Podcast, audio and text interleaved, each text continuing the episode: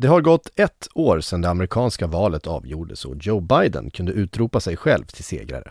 Men hur har det egentligen gått för 78-åringen i det politiskt splittrade USA?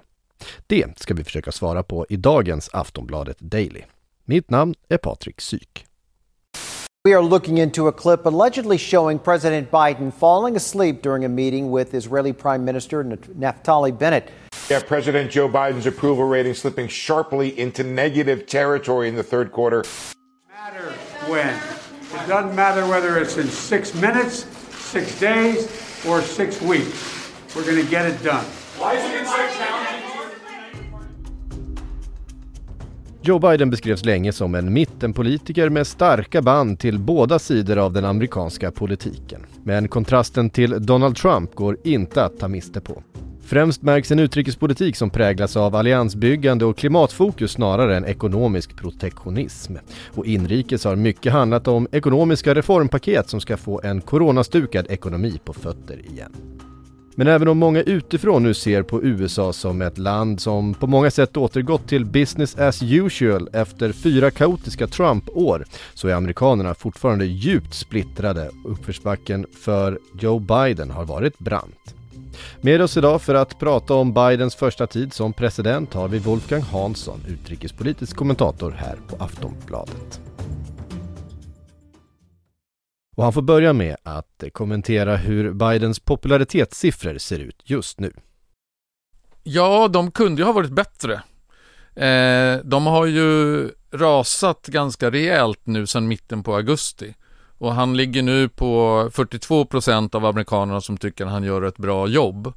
Och om man tittar på motsvarande tid för andra presidenter då efter nio månader i första presidentperioden så är han faktiskt sämst av alla bortsett från Donald Trump som hans företrädare som hade 37 procent som tyckte han gjorde ett bra jobb efter nio månader.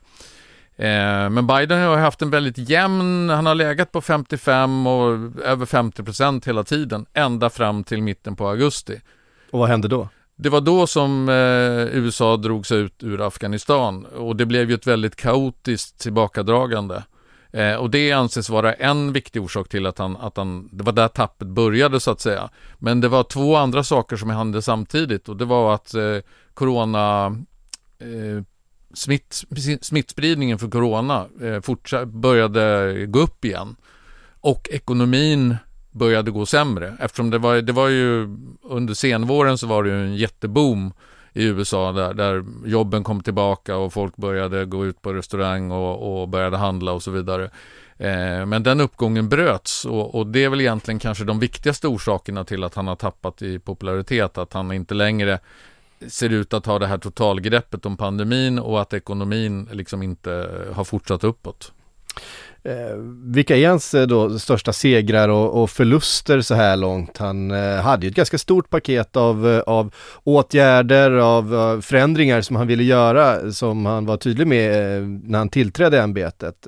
Har han lyckats genomföra något av de här? Vad, vad, vad har han lyckats med så här långt? Alltså det, det, det, som var hans signum från början var ju då att han hade väldigt lyckades väldigt bra med pandemibekämpningen. Han hade ju utlovat att eh, 100 miljoner eh, amerikaner skulle eh, vaccineras under de första, jag tror det var tre månaderna. Och eh, det lyckades han med eh, på halva tiden.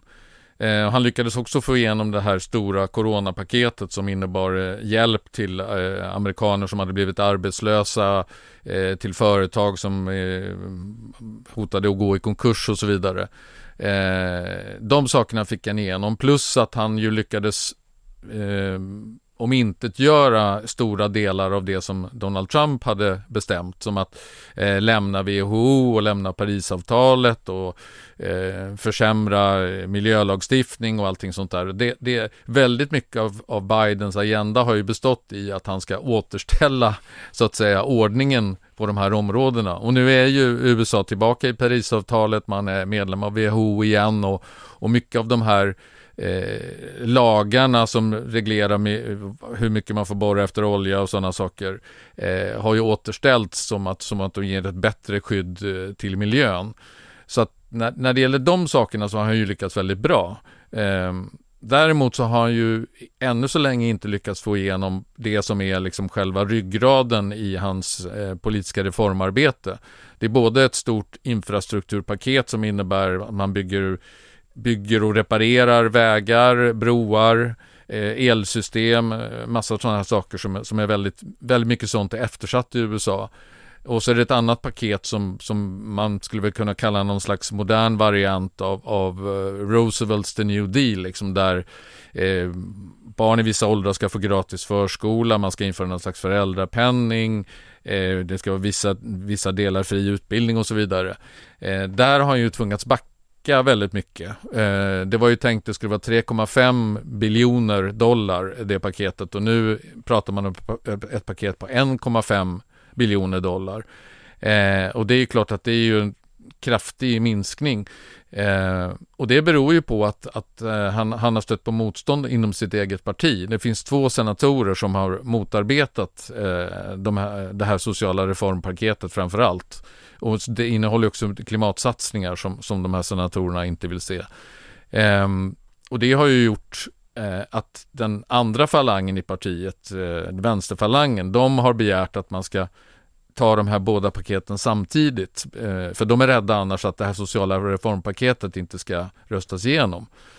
Och det har ju gjort att det har blivit väldigt mycket förseningar i det här. Han hade ju hoppats, Biden hade ju hoppats att när han skulle åka till Glasgow, då skulle allt det här vara klart och han skulle kunna presentera eh, klimatsatsningar på, på eh, det här klimattoppmötet i Glasgow. Men nu, eh, nu har, har, det inte blivit så liksom. De håller fortfarande på nu och, och eh, käbblar om exakt när de ska rösta om det här och e-, exakt vad det ska innehålla och så vidare.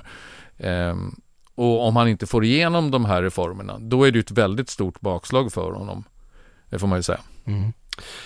Det var mycket prat under valrörelsen såklart om hans höga ålder. Han eh, blev ju till slut då den äldsta presidentkandidaten att väljas till president någonsin. Eh, hur har det fortsatt vara ett problem för honom? Hur mycket pratas det om hans ålder?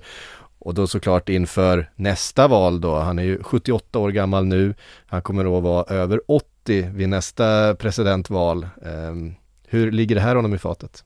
Ja, det är klart, det är, ingen, det är ju ingen fördel, det kan man ju inte påstå. Och, och, det är klart att de gånger han gör bort sig i form av att han glöm, glömmer bort saker eller att han blandar ihop ord eller stakar sig och så vidare. Eh, då är ju framförallt konservativa medier i USA väldigt snabba med att rapportera om detta. Och eh, tittar man på de republikanska väljarna så är, ju, är det ju någonting de väldigt ofta tar upp, liksom att hans ålder och att han är, eh, det går mycket rykten om att han är dement och att han egentligen inte klarar av jobbet, det är andra som gör det och så vidare. Och han framträder ju inte heller överdrivet mycket offentligt. Han är ju inte alls som Donald Trump som höll ju mer eller mindre dagliga eh, press, eh, eller jag vet inte om man ska kalla det presskonferenser, men han, han framträdde i alla fall och svarade på frågor väldigt ofta. Och det gör ju inte alls Biden eh, på samma sätt. Och det är klart att det blir, jag tror att det kommer att bli en stor fråga inför valet 2024 när han ju då är då eh, är 81 eller 82 år när han, när han ska ställa upp, om han nu ställer upp för en, en ny period. Eh, och då, då pratar vi om alltså en president som då skulle vara 86 när han slutar. Och det är klart, då, då börjar det bli eh, rätt gammalt. Ja. och om man då inte är, är, i väldigt bra form och bra skick så att säga mentalt så, så eh, jag tror att det är många som kommer att ifrågasätta han om han verkligen kommer att klara av jobbet. Mm. Eh, Kamala Harris, hans eh, vicepresident, eh, den första kvinnan på, den, eh, på det ämbetet, dessutom rasifierad. Hur har hennes första tid varit eh, som vicepresident? Jag tycker man kan säga att det har varit lite av en besvikelse. Hon, hon har ju inte alls varit synlig eh, på, på det sättet som, som jag tycker att framförallt Mike Pence var un, under Donald Trump. Eh, Eh, hon, hon, var ju med, i början så var förekom ju en hel del, men eh, här nu de senaste månaderna så tycker jag att eh, man har sett väldigt lite av henne. Eh, och det är ju i och för sig då lite grann vicepresidentens roll. Eh, det, det, man kan också tolka det som att när man inte ser så mycket av vicepresidenten så mår presidenten eh, ganska bra. Eh, och det kan ju vara en orsak till att hon, att hon har legat lågt så att säga. Men med tanke på att hon, hon är ju en av dem som, om Biden nu inte ställer upp för en eh, omval eh, 2024, så är ju hon en av huvudkandidaterna till att få eh, Demokraternas nominering. Så att eh, eh, det skulle ju kunna vara bra för henne om, om hon hade en lite högre profil. Mm. Eh, det är mellanårsval då om eh, ganska exakt ett år, eh, början på november 2022. Hur kan hans första tid som president påverka utgången av det valet och hur, hur viktigt är det valet för hans då avslutande två år som, som president under den här första mandatperioden? Det är jätteviktigt och eh, det är där de här opinionssiffrorna, dåliga opinionssiffrorna kommer in. Därför att eh, om man tittar man på hur det brukar vara så är det om du har under 50% i popularitetssiffror då förlorar det partiet som presidenten tillhör en väldig massa platser i både representanthuset som ju väljs om varannat år, hela representanthuset och i senaten som ju är en tredjedel som byts ut vartannat år. Eh, och det innebär ju med tanke på den lilla majoritet som Demokraterna har idag Eh, i, i båda kamrarna så innebär det ju att eh, han förlor, förmodligen kommer att förlora sin majoritet, och, sannolikt i både representanthuset och i senaten. Och det gör ju, han, han har ju redan ett, ett, svårt jobb att få igenom sina, eh, sin politik och det gör det ju ännu mycket svårare. Eh, nu är det i och för sig ett år kvar och om man tänker på Afghanistan det tror jag folk kommer att ha glömt i stor utsträckning vid den här tiden nästa år. Det kommer inte vara en stor fråga längre. Om coronapandemin har börjat ebba ut, om man får, får bukt med smittspridningen.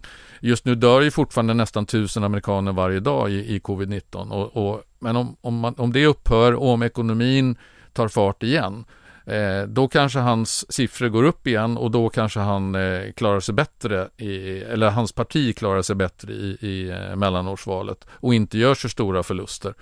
Eh, och det skulle ju vara väldigt avgörande för hans möjligheter eh, att få igenom sin politik de sista två åren. Mm. Eh, uttåget ur Afghanistan har påverkat honom negativt eh, inrikes. Även utrikes har det fått ganska stor påverkan och påverkat eh, omvärldens bild av honom och USA och den amerikanska utrikespolitiken. Eh, nu har vi talibanstyre i, i Afghanistan. Eh, hur påverkar det liksom eh, vår bild, om världens bild av Joe Biden? Eh, du var inne på WHO och, och eh, Parisavtal och så vidare, men, men det finns ju andra sidor också. Precis, och det jag tror att eh, jag, jag, tror kanske inte Joe Biden personligen eh, förlorar så mycket på det, men, men jag tror att bilden av USA är ju på ett helt annat sätt att USA inte längre har den här Eh, inte längre är den här eh, supermakten som alla är jätterädda för och ingen vågar utmana. Nu har ju USA visat med, med både krigen i, i, Afghanistan och i Irak att man inte, trots sin militära överlägsenhet, inte kan vinna sådana krig på, på det sättet som man, som man vill. Jag menar, och talibanerna är ju, är ju det värsta exemplet på det när, när den regim som man störtade för 20 år sedan sen, sen kommer tillbaka och USA bara eh, rycker på axlarna och, och det, det, är inget vi kan göra åt det. Um, nu kan man i och för sig säga att, att man ändå har lyckats med en del av uppdraget, det vill säga Afghanistan ska inte få vara en, en, en bas varifrån man kan planera terrordåd gentemot västvärlden och mot USA. Och jag menar, man har ju lyckats degradera al-Qaida ganska kraftigt. Och, eh, men vi vet ju ännu inte hur det kommer att bli i framtiden. Eh, och det är väl enda gången som man kan tänka sig att USA kommer att ingripa militärt igen. Det är väl om det skulle visa sig att Al-Qaida åter lyckas etablera sig eh, på allvar i Afghanistan och använder det för att planera terrordåd mot USA och mot västvärlden. Tusen tack Wolfgang för att du var med i Aftonbladet Daily. Tack så mycket. Intervjuade dagens avsnitt var Wolfgang Hansson, utrikespolitisk kommentator här på Aftonbladet. Mitt namn är Patrik Syk och Aftonbladet Daily är tillbaks imorgon med ett helt nytt ämne. Vi hörs då! Du har lyssnat på en podcast från Aftonbladet.